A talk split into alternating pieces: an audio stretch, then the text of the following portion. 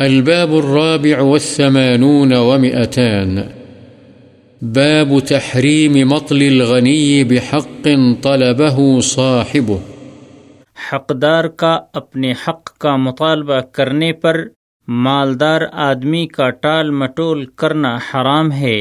ان اللہ یأمرکم ان تؤدوا الامانات الى اہلها، اللہ تعالی نے فرمایا بے شک اللہ تعالی تمہیں حکم دیتا ہے کہ تم امانتیں ان کے اہل کو ادا کر دو۔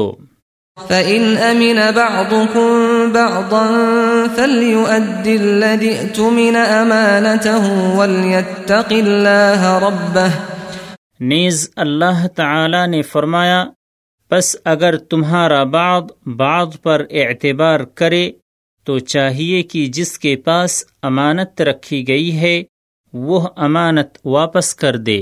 وعن ابی ہریرہ رضی اللہ عنہ ان رسول اللہ صلی اللہ علیہ وسلم قال مطل الغنی ظلم وإذا أتبع أحدكم على مليء فليتبع متفق علیہ، معنی اتبع احیل۔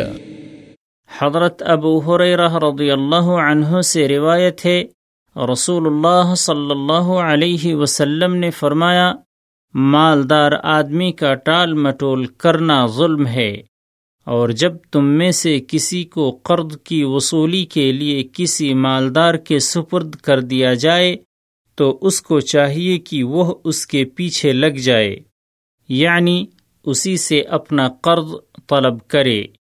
بخاری و مسلم۔